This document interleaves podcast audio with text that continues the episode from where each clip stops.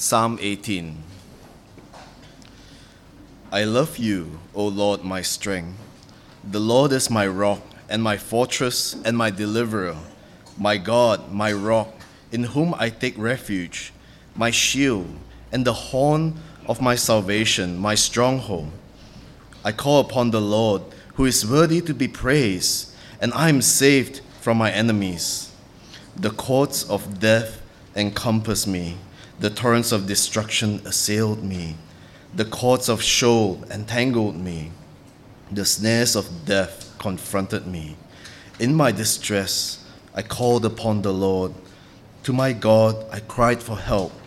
From his temple, he heard my voice, and my cry to him reached his ears. Then the earth reeled and rocked. The foundations also of the mountains trembled and quaked because he was angry. Smoke went up from his nostrils, and devouring fire from his mouth. Glowing coal flamed forth from him. He bowed the heavens and came down, thick darkness under his feet. He rode on the cherub and flew. He came swiftly on the wings of the wind. He made darkness his covering, his canopy around him thick clouds, dark with water. Out of the brightness before him, hailstones and coal of fire broke through his clouds. The Lord also thundered in the heavens, and the Most High uttered his voice, hailstone and coals of fire. And he sent out his arrows and scattered them. He flashed forth lightning and routed them. Then the channels of the seas were seen, and the foundations of the world were laid bare at your rebuke, O Lord, at the blast of the hills, of the breath of your nostrils. He sent from on high, He took me. He drew me out of many waters. He rescued me from my strong enemies and from those who hated me, for they were too mighty for me. They confronted me in the day of my calamity, but the Lord was my support. He brought me out into a broad place. He rescued me because he delighted in me. The Lord dealt with me according to my righteousness, according to the cleanness of my hands, he rewarded me. For I have kept the ways of the Lord and have not wickedly departed from my God. For all his rules were before me, and his statutes I did not put away from me. I was blameless before him, and I kept myself from my guilt. So the Lord has rewarded me according to my righteousness, according to the cleanness of my hands in his sight. With the merciful, you showed yourself merciful. With the blameless man, you showed yourself blameless. With the purified, you showed yourself pure. With the crooked, you made yourself seem tortuous. For you save a humble people, but the haughty eyes you bring down. For it is you who light my lamp. The Lord my God lightens my darkness. For by you I can run against a troop, and by my God I can leap over a wall. This God, his way is perfect. The word of the Lord proves true. He is a shield for all those who take refuge in him. For who is God but the Lord? And who is a rock except our God? The God who equipped me with strength and made my way blameless. He made my feet like the feet of a deer and set me secure on the heights. He trained my hands for war so that my arm can bend a bow of bronze. You have given me the shield of your salvation, and your right hand supported me, and your gentleness made me great. You gave a wide place for my step under me, and my feet did not slip. I pursued my enemy and overtook them, and did not turn back till they were consumed. I thrust them through so that they were not able to rise. They fell under my feet. For you equipped me with strength for the battle. You made those who rise against me sink under me. You made my enemies turn their backs to me, and those who hated me I destroyed. They cried for help, but there was none to save. They cried to the Lord, but he did not answer them. I beat them fine as dust before the wind. I cast them out like the mere of the streets. You deliver me from strife with the people.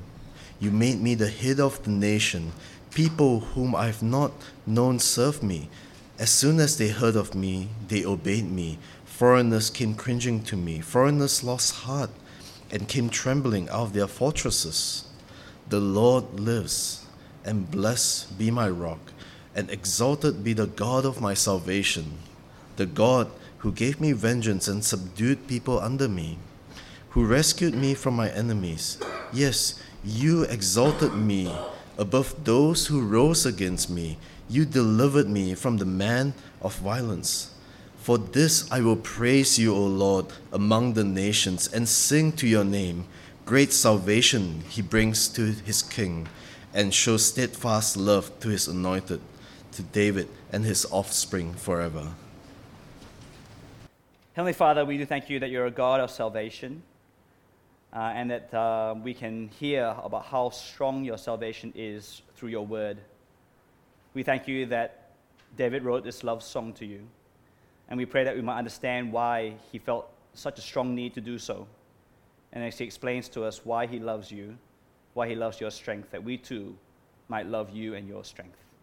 That we too might want to praise you uh, to the nations, to the people, to our family and friends around us, to speak of your great strength and love in the way that you save us and the way you strengthen us to keep holding on to Jesus. All this we pray in Jesus' name. Amen. Now, I love music. Uh, I know many of you do as well. And with Spotify, it's awesome, isn't it? The, the, the, the catalog of music from all over the world for, for decades is in our hands. Uh, but I really suck at lyrics. I, I, like to listen to the music and the feels of the song, but I always forget the lyrics. But I, I listen enough to know that a lot of songs are about love correct? Love songs is kind of one of the big categories of music out there.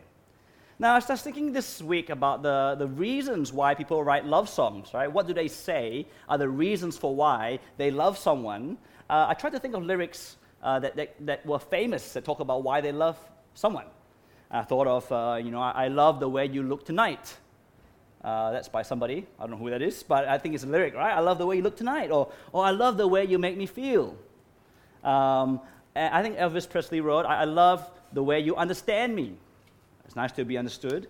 And, and then another one, I think it's Bublé, isn't it? I love you just the way you are, which is patently nonsense. No one really loves another person just the way they are, right? There's always something they want someone to change, so it's really a lie. But a love song, you just say whatever you want. Um, but you know, I, I didn't find any love songs during the week of searching on Google that spoke about love for someone's strength. I didn't find, uh, as I did the search term for lyrics, love, strength, or strong, I couldn't really find any songs about that. Now, strength is something that we admire, usually, isn't it? Especially you see someone with great guns, right, with all the rippling muscles, a fit body, you know, you admire them. If someone is strong, you know, they, they help you lift something that you can't lift, and you, you, you appreciate them for their strength. But to, to love, to have that deep felt love for someone because of their strength, is not something that we usually think about. But here in the psalm, in Psalm 18, King David begins his love song by crying out to God, I love you, O Lord, my strength. I love you, O Lord, my strength. Now, there's a few strange things about this first verse, I think. Firstly, David does the really un Asian thing of declaring out loud those three words that we find so hard to say, right? I love you. I don't know about you guys, but I find it really hard to tell my parents I love them. And I've had to really train myself to say to my wife and to my kids because I want to be different from the way I used to be, right? It's very un Asian to say I love you. Uh, my predecessor, Pastor Steve Nation, he used to, to always pray, I love you, Jesus. And I felt uncomfortable with that, right? That PDA, you know, uh, in, in, declaring to Jesus and to God that he loves God. I find it really hard to pray that. I feel self conscious. But it's not only us that might feel self conscious with saying, I love you, it would seem that the biblical authors are as well. When I did a search for the people in the Bible who actually said those three words to God, do you know how many people actually said, I love you in that very many words in the Bible? One David. There's no other person in the Bible who actually says, I love you to God. Now, obviously, there's a lot of instructions about loving God, uh, and descriptions of love for God, but the actual words, I love you, only on the mouth of David. That's the first strange thing. But the second strange thing, like I mentioned before, is the reason why David declares his love for God is because of God's strength. I love you, O Lord, my strength. Now, the main point of this psalm is so clear. It's about God's strength. It's a declaration of God's of love for God because God has been strong. Verse 1. And then in verse 50, right at the end, verse 46 to 50, he, he ends by saying, I'm praising your strength, right? Verse 46. I'm praising you, my rock, my strength, and telling the nations about how strong you are. Love for God's strength, praise for God's strength. Now, verse 0, so the, the bit before verse 1 in the title of the psalm, which is part of the Bible, David tells us that he wrote this love song on the day when the Lord rescued him from all his enemies and from the hand of Saul. Now, we actually know from the historical book of 2 Samuel, which is like the narrative version of David's life, in chapter 22, that David wrote this song and he sang this song as almost the last words of his life. It's at the end of his life. Right, in chapter 23, we're given his last words, but in chapter 22, this is the second last words of David. As he reflects back on his life, he, he, he sings with love and praise of God's strength displayed through his life. This isn't just one of occasion of salvation that David's thinking about. He's thinking about all the times that God has saved him from Saul, his arch enemy in his early days, through to, to the civil war within his own nation, through to the enemies around him, he's reflecting on how God had saved him. And he sings this love song. Now, in this love song about God's strength, there are two parts. And I, it's, I think, sectioned off very easily, nicely for us in the psalm. It, it starts off, each section starts off with the declaration of God being his rock. Have a look, verse 2. Verse 2 to 19 is section 1, right? The, the beginning of verse 2 the Lord is my rock who strongly saves David. And then we'll see a picture of God being the cosmic warrior, the cosmic warrior savior. And then when you jump to verse 31, you'll see the second time David calls God the rock. Who is God but the Lord, who is my rock? And then we see in this section that God is the one who strengthens David to be, to become the victorious warrior. So God, the cosmic warrior, and then God strengthening David to be the, the warrior. And then we'll see at the end, the third time the rock's mentioned is in verse 46, which is the summary part, right? The praise for God's strength. So let's look into the two sections. The Lord is strong, verse 2 to 19. Have a look at verse 2. The first set of words in verse 2, the reason why David loves God for his being his strength, he says that you are my rock, my fortress, and my deliverer. Uh, what, what kind of picture, what kind of image do these convey to you? This will. Um, it's a picture of security, isn't it? Rock solid, immovable foundation. Right? Having been secure on the rock that is God, and having God as his fortress as how he's delivered. No enemy can come into this rock solid foundation. The second part of the verse, in verse 2, it talks about how God is his rock, second use of the word rock. He is my refuge, my shield, my horn of salvation, my stronghold. And this time is a picture of safety, right? Of, of being covered, of being in the cleft of the rock, acting as a refuge, a safe place from the enemy, from the storm. A shield that protects, a stronghold that holds off the enemy. Beautiful, isn't it? The rock security and safety, beautiful words brought together that really signify and express strength. The Lord is my eh, the Lord is strong and mighty rock. Now that's all good that God is strong and mighty. But is he actually strong and mighty for me? Right? Uh, you know, it, it's, it, will he actually be my rock? Will he actually save me? Will he give me refuge? Now, it's one thing to, to be strong, to have strong people out there. In our world, there are plenty of strong and powerful people, aren't there? But if they don't use their strength for our good, then what good is that to us, right? Now, did you know that if you were to uh, amass the, the wealth of the top 1% of the world's richest people, they would actually be able to solve 90% of the world's poverty without being poor themselves. But yet, our world is still steeped in poverty. What good is a strong God if he's not strong for me? So the question is was God, the rock, strong for David. Indeed, he was. Have a look, verse 3. Uh, David called, I call upon the Lord who is worthy to be praised, and I am saved from my enemies. The cords of death encompassed me, the torrents of destruction assailed me, the cords of Sheol entangled me, the snares of death confronted me. In my distress, I called upon the Lord. To my God, I cried for help. From his temple, he heard my voice, and my cry to him reached his ears.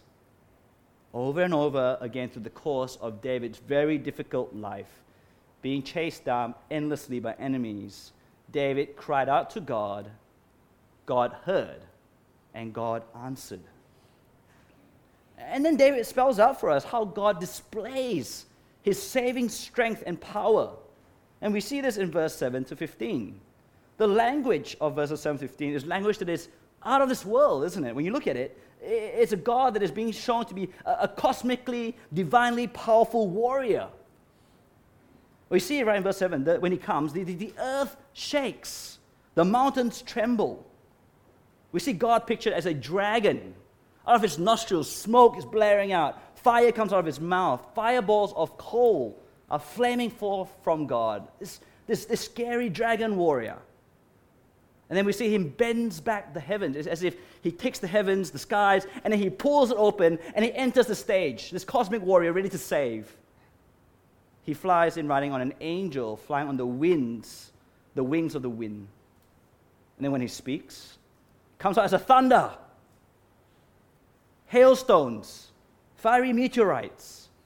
And when he goes to battle against his enemies, against David's enemies, his arrows are like lightning bolts. He clears the seas away and he lays the foundations bare. He sweeps everything and everyone aside. What a, a description of cosmic power. It's language that is an imagery that you will not find in this life, in this world. Uh, it, it's, it's, it's stuff that you have to, to make into movies using a lot of CG, right? A lot of uh, uh, special effects. Because there, there's no power in this world that looks like this. And so he uses words from a fantasy land almost. David couldn't just use the normal words and pictures of human power to describe the power of God because human strength is way, way, way too small, too limited to describe the strength of God. Now, a long time ago in 1994, uh, some of you weren't born yet, I think. Uh, I was 16 years old, and I was on a holiday with my mom and dad. We went down to a place called Cessnock, which is about um, 50 kilometers west of Newcastle, which is about an hour and a half drive north of Sydney. Right, so this is New South Wales. And my dad has an Aussie godmother. It's really weird, and she was 94 years old at the time, and we were just there to hang out with her because she was getting old.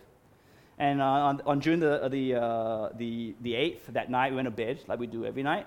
Uh, and weird I share a room, with my dad and mom, but you know, that's what happens. And so we're lying there, and we've just fallen asleep, and suddenly we felt a bit of a shake in the room. And then it started to really tremble. And, and then in a, in, a, in a, few moments, it felt like a semi trailer. We should have been driving on the highway just outside the house, and we're driving through the room. And we woke up and we were wondering what the heck was going on. Is everything was shaking and rattling and falling all over the place in the room that we're in. All we had to do was just lie there and just wait. It felt like minutes, but it's probably only about 15, 20 seconds that it happened. You see, what happened was that the fourth largest earthquake in Australian history had struck Ellalong, which is just 15 kilometers down the road from Cessnock. Right, we were pretty much in the epicenter of Australia's fourth largest earthquake, which, by world standards, is puny, right? Because Australia is not an earthquake place, but still, 5.4 on the Richter scale. And the next day, as we, we heard news reports, there were about 1,000 homes damaged, 50 hotels had collapsed. The damage was $37 million in this backward area of New South Wales. I will never forget that experience of feeling the earth move right, under my feet. And all of us have, have some experience of cosmic power, I think. We've all had some kind of experience of a great storm. Maybe you've been in Brisbane when the hailstorms hit. Sometimes it gets up to a tennis ball size, and it's loud and furious. Some of us have been around during a cyclone. Or maybe you've been in a hurricane or a typhoon, maybe in Taiwan or, or somewhere else in the world. And the fact that we're still alive today here to tell our stories about being in, in the midst of such storms and, and, and catastrophes tells us that we only experienced a fraction, a fraction of the cosmic power of God that can be seen in this kind of way. But you know, it was a great thing to have experienced it. It's, it was not great, all the damages and all the, all, the, all the injuries and deaths that happened, but it's a great experience to be able to experience a fraction of God's power. Because it wakes up our idea to the fact that God is so much bigger and so much more powerful than we imagine Him to be. Because it's easy as human beings to forget just how powerful and strong God is. As we suffer, God can feel more distant. As we experience maybe success in this life, God can seem less important. I'm my own self made man or woman. Why do I need God? As we grow stronger, right, in our intellect or our, our physicality, God can seem weaker. I can do everything that I need to do. Why do I need God? As we grow older and bigger, God can shrink smaller and smaller in our valuing of Him. But make no mistake, God is not small and God is not weak. His strength is out of this world, beyond all that we can see or imagine or even describe. We need the world, the movies. We need natural disasters to remind us just how cosmically powerful God is. The Lord is the divine cosmic warrior of terrifying strength. That's what David is describing here. But it's also the God who is intimate and personally strong for David. Now we see this back in verse 7, right? As he begins this description of this cosmic warrior, he begins by telling us that, that God is angry against David's enemies. Now, anger is personal, isn't it? Impersonal objects and beings don't get angry, only personal beings get angry. God gets angry. Now, when a judge in a law court hands down the sentence, there is no anger, it's just justice. Right? But when a father goes searching for his kidnapped daughter to bring justice, you better believe me that there's anger in his justice, isn't it? God's salvation is personal. God is angry against those who come after him by coming after his servant, his anointed King David. Now we see how personal and intimate God's strong salvation is in verse 16 and 17. Have a look. He sent from on high, he took me, he drew me out of many waters, he rescued me from my strong enemy and from those who hated me, for they were too mighty for me. See, God is pictured not just as this cosmic dragon warrior, but as like a rescue helicopter, a rescuer rappelling down the ropes and reaching into the waters that were surrounding David, that were, that were capturing him in death, and he pulls him out and he holds onto him and brings him to security and safety of salvation. God comes personally to rescue his servant, his King David. You see, the God that David knew and experienced is the same God that we see in the gospel. For we see the Son of God, the cosmic, all powerful creator and ruler of the heavens and earth.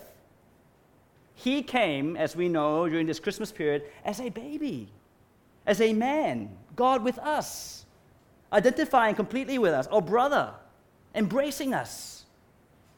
He literally came to hold on to us in order to bring us to safety and salvation. David's experience of the Lord as cosmic warrior, as well as being his personal savior, is our experience, if we trust in Jesus, of the God who is almighty, who has come down personally to rescue us. But that's only half the story of this love song. The second half of this love song is about the strength of the Lord is being given to David. Have a look with me from verse 31. For who is God but the Lord? And who is a rock except our God? The God who equipped me with strength and made my way blameless.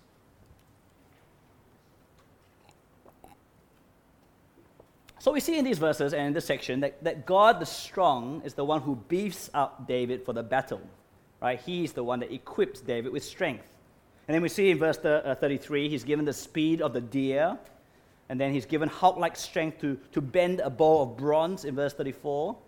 And then he's given God's shield of salvation, which is much greater than Captain America's shield of vibranium, isn't it? So much better. God's shield of salvation. David was really the super soldier, wasn't he? He was the war machine. Have a look from verse 37. And this is pretty confronting verses right here, right? Verse 37. Follow along with me. I pursued my enemies and overtook them, and did not turn back till they were consumed. I thrust them through so they were not able to rise. They fell under my feet. For you equipped me with strength for the battle. You made those who rise against me sink under me. You made my enemies turn their backs to me, and those who hated me I destroyed. They cried for help, but there was none to save. They cried to the Lord, but he did not answer them. I beat them fine as dust before the wind. I cast them out like the mire of the streets. You delivered me from strife with the people. You made me the head of the nations. People whom I had not known served me. Now, this is pretty full on stuff, and we will look into it a little bit later on. But for now, I want you to notice that what we see is that David is the warrior who defeats and subdues his enemies, isn't it? But it's clear that he does so by the, by the strength that is not his own, that is given to him, equipped by God. It is the Lord, the rock, who strengthens him. And so we see this strange kind of two perspectives on the same reality. We see in the first perspective that God is the cosmic and personal warrior who strongly saves David from his enemies. But the second perspective is that David is the victorious warrior who is the one doing the battling, who is the one going to war against the enemies, who is the one coming on top. And we see that they're not two things, they're two perspectives of the same strength and power of God. They are not two separate things, but two perspectives on the same thing. This is how God works in salvation, isn't it? This is how God works in salvation. You see, God as rock, God as refuge and deliverer and shield, these, these are not fuzzy, sort of abstract concepts. You know, when you, you, when you talk about these things about God, they're just words, aren't they? Rock, I mean, how, how do you describe God as a rock? I mean, is he a person or is he an inanimate rock? So abstract. He's a shield, same thing, right? He's a fortress, you think a building. And it seems so far away, so fantastical. What's that got to do with me? All this poetic language about God. But you see, God's strength is always displayed in real terms, right? IRL, in real life. It is displayed and shown. God strongly saves David. How? Through David. God strongly saves David through David. The divine warrior works through his human agent. And once again, we see this in the gospel, don't we? That God is the one doing the saving, but his son is the one who takes on flesh.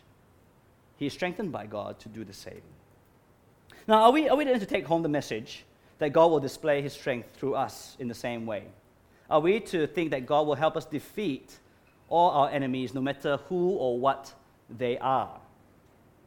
Because you will hear it in Christian circles, and you may have maybe heard people say that if God is for you, then who can be against you? And you can overcome everything.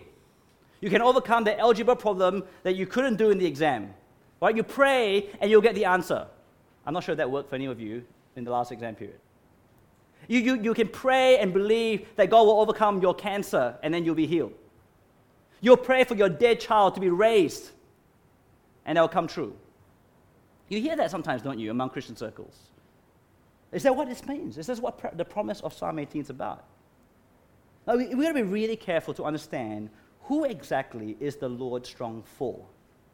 And what does the Lord strengthen whoever he's strong for to do? It's really important to understand that correctly, isn't it? And we start with Psalm 18 itself to be able to understand from Psalm 18 who does the Lord strengthen and who is the Lord strong for. And the first place we see is in verse 0 that this is the servant of the Lord that is writing this psalm, right? That has experienced the strength of the Lord. It's David. Verse 0, the strength, of the servant of the Lord. In verse 50, we're given further information about David. He is God's king. right? God's anointed. Now, the word anointed is the English word, which means to pour over with oil to set apart for a special purpose. In the Hebrew, the word for anointed is Messiah. Many of you have heard that. And in the Greek, the word is Christ. So, very confusing. Three words in the Bible that is basically the exact same word in different languages, right? Messiah is Hebrew, Christ is Greek, the anointed one, usually the king, is the English word. And that's who David is. David wasn't just anyone. He wasn't Joe Blow. He wasn't Mo Moran, right? Some random guy. He wasn't even just an ordinary Israelite person of God. No, David was God's chosen and anointed king. And we must always keep that in mind that when we read the Psalms, we read it in light of Psalm 1 and 2, which introduces this whole book of the Psalm. So I'm not going to preach on Psalm 1 and 2. I'm going to give you a summary in like 10 seconds. Psalm 1 tells us the purpose of all the Psalms that blessed is the one who walks in the way of the Lord, right? Blessed is the one who, who listens to God and obeys him. Psalm 2 tells us kiss the Son, submit to God's Son, God's King, and follow him. Psalm 1 and 2, blessed is the one who walks in the way of the Lord. Psalm 2, kiss the Son, obey God's King. And so it makes sense, doesn't it? David is God's king. And the Lord God defeats his son, his king, and his enemies because they refuse to see David as their rightful king. Instead, they reject him and hunt him down in order to kill him. And you'll see in Psalm 2, when you go and read it for yourselves, it makes sense why David's enemies are defeated so severely. It will not end well for those who oppose God and his king. And Psalm 18 promises us that, that David will always have victory over his enemies because he is God's chosen king. But that's not all. Have a look at verse 50 again, right at the end there, in Psalm 18. The promise of strength is to David and his offspring forever. Now, we need to know that God made a huge, huge promise to David earlier in his life. This is what God promised David. When your days are fulfilled and you lie down with your fathers, I will raise up your offspring after you, and you sh- who shall come from your body, and I will establish his kingdom.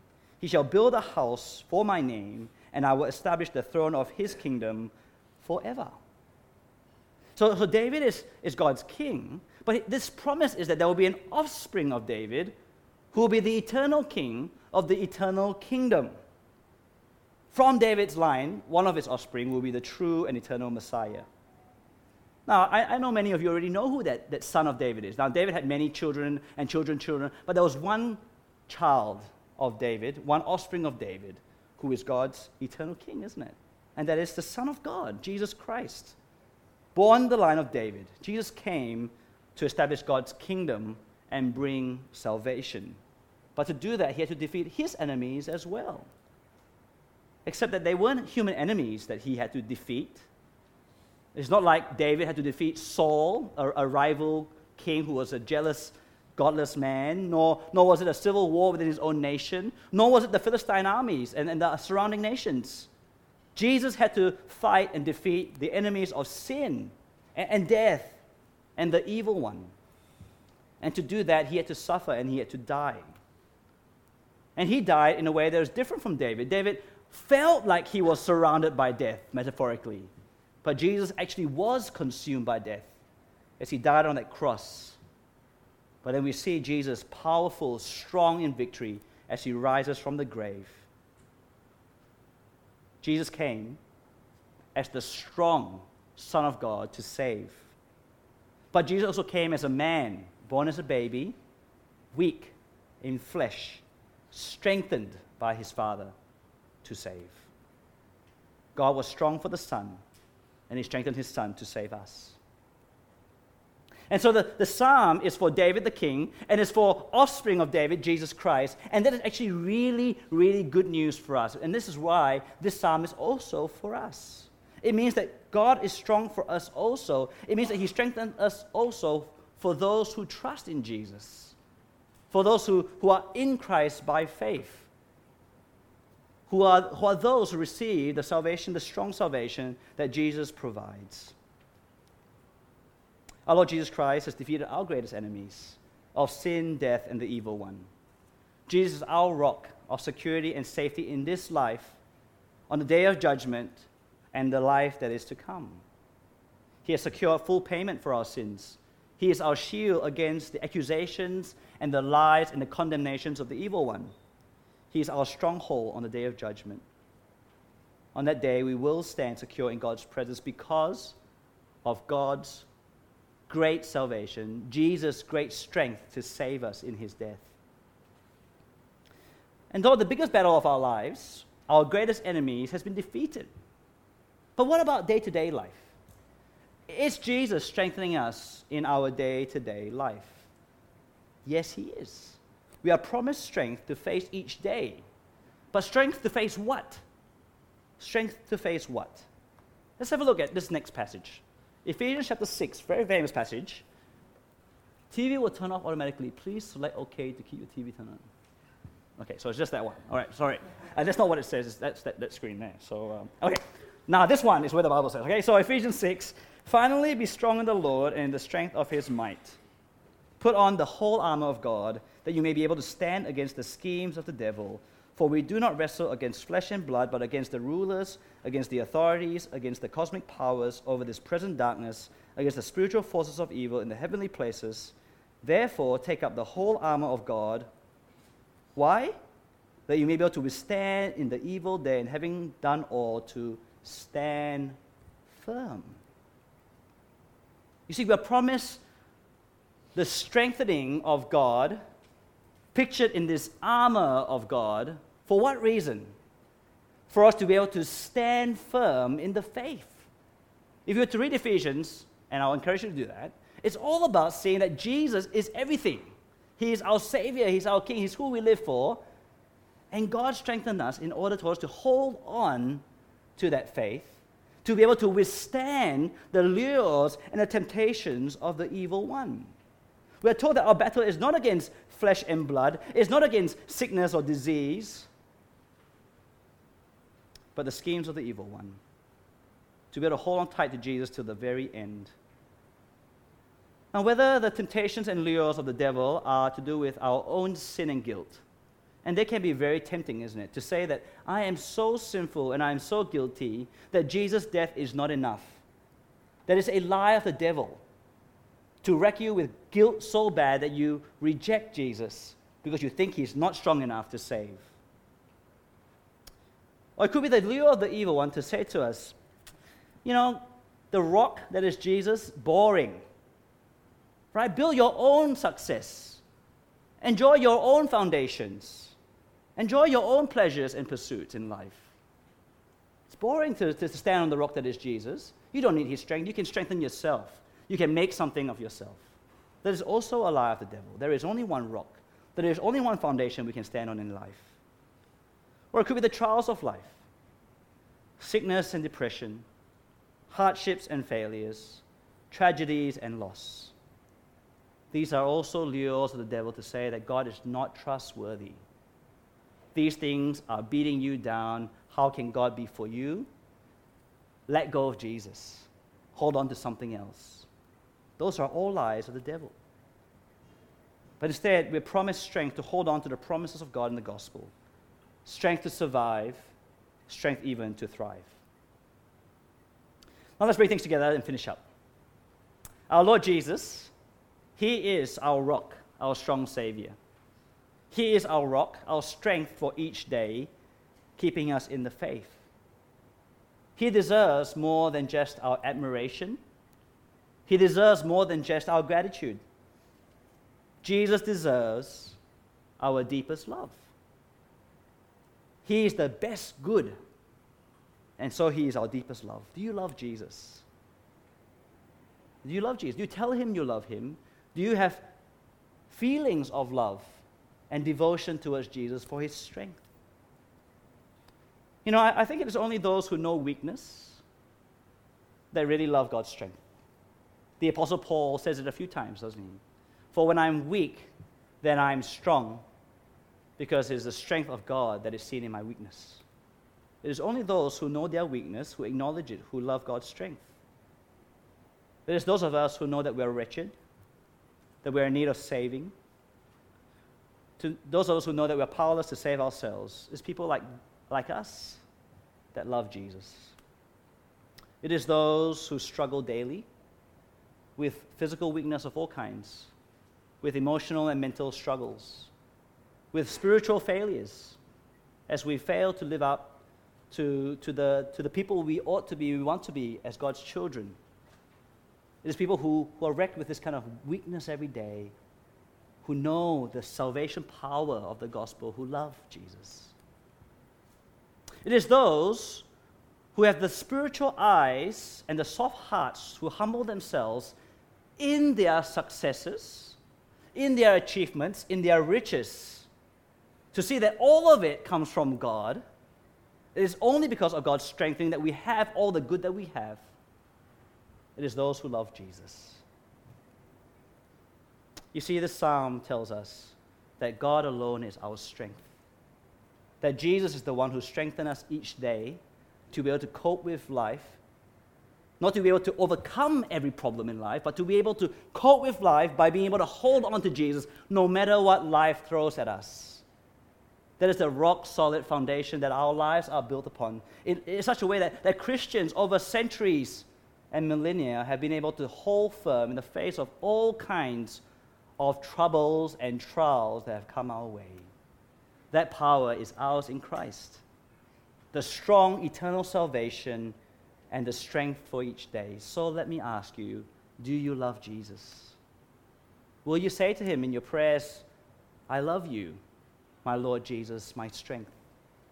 Now, you might be too shy and, and too awkward to say out loud with those many words, but in your prayers, why not start learning to express your love for Jesus for being your strength?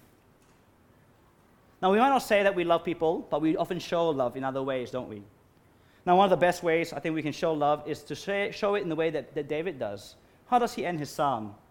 He ends it by praising his God, the rock, doesn't he? Praise has two directions. You can praise someone to someone, praise God to God, but the way you praise God really is by telling other people about how good God is, right? So, you know, if I want to praise Jono, I can tell Jono, man, you're awesome. Or I can tell everybody else. I can advertise the awesomeness of Jono. And that's what David's doing. He's to the nations, he's declaring the power, the strength of God to save him. He wrote this psalm, millions and billions have read it the advertising of God's strength. Is that something we want to do? From our love for Jesus, to tell other people, to explain to other people how Jesus is our strength, how He's the one that strengthens us. Let me pray in praise of Jesus, and let us sing in praise of Him as we sing to the rock our God. Let's sing. Let's pray first. Heavenly Father, we give you great praise as well as to your Son and to your Holy Spirit, for you are our strength. But not only do we praise you, we want to tell you that we love you. Sometimes we find it hard to say those words, but help us to say it and to mean it from our hearts, especially as we get to know more and more how you have been strong for us in giving us eternal salvation and how you strengthen us each day to hold on to the promises of the gospel. That no matter the, the lures and the lies of guilt and, and weakness, and even the lures of success and achievement, we would never stop holding on to Jesus, to trusting Him as our all in all, our strength and the one who strengthens us. Help us also in expressing our love for Jesus, to express it by praising Him to others. Help us know how to tell other people how Jesus has also been strong for them and can strengthen them. All this we pray in Jesus' most precious name.